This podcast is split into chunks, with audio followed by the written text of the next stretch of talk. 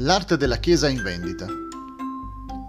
Secondo il settimanale statunitense Parade, i preti spagnoli vendono tesori d'arte delle loro chiese di provincia agli antiquari di Madrid che, a loro volta, rivendono a ricchi acquirenti americani o a commercianti locali.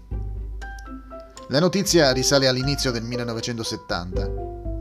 Il governo spagnolo invitò i vescovi a bloccare questa pratica ma i vescovi risposero che avrebbero smesso solo a patto di ricevere aiuto diretto dal Vaticano.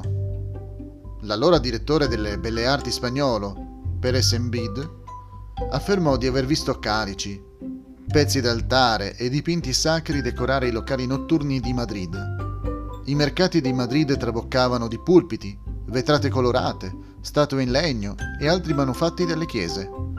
Gli oggetti più antichi risalivano al XII secolo. Música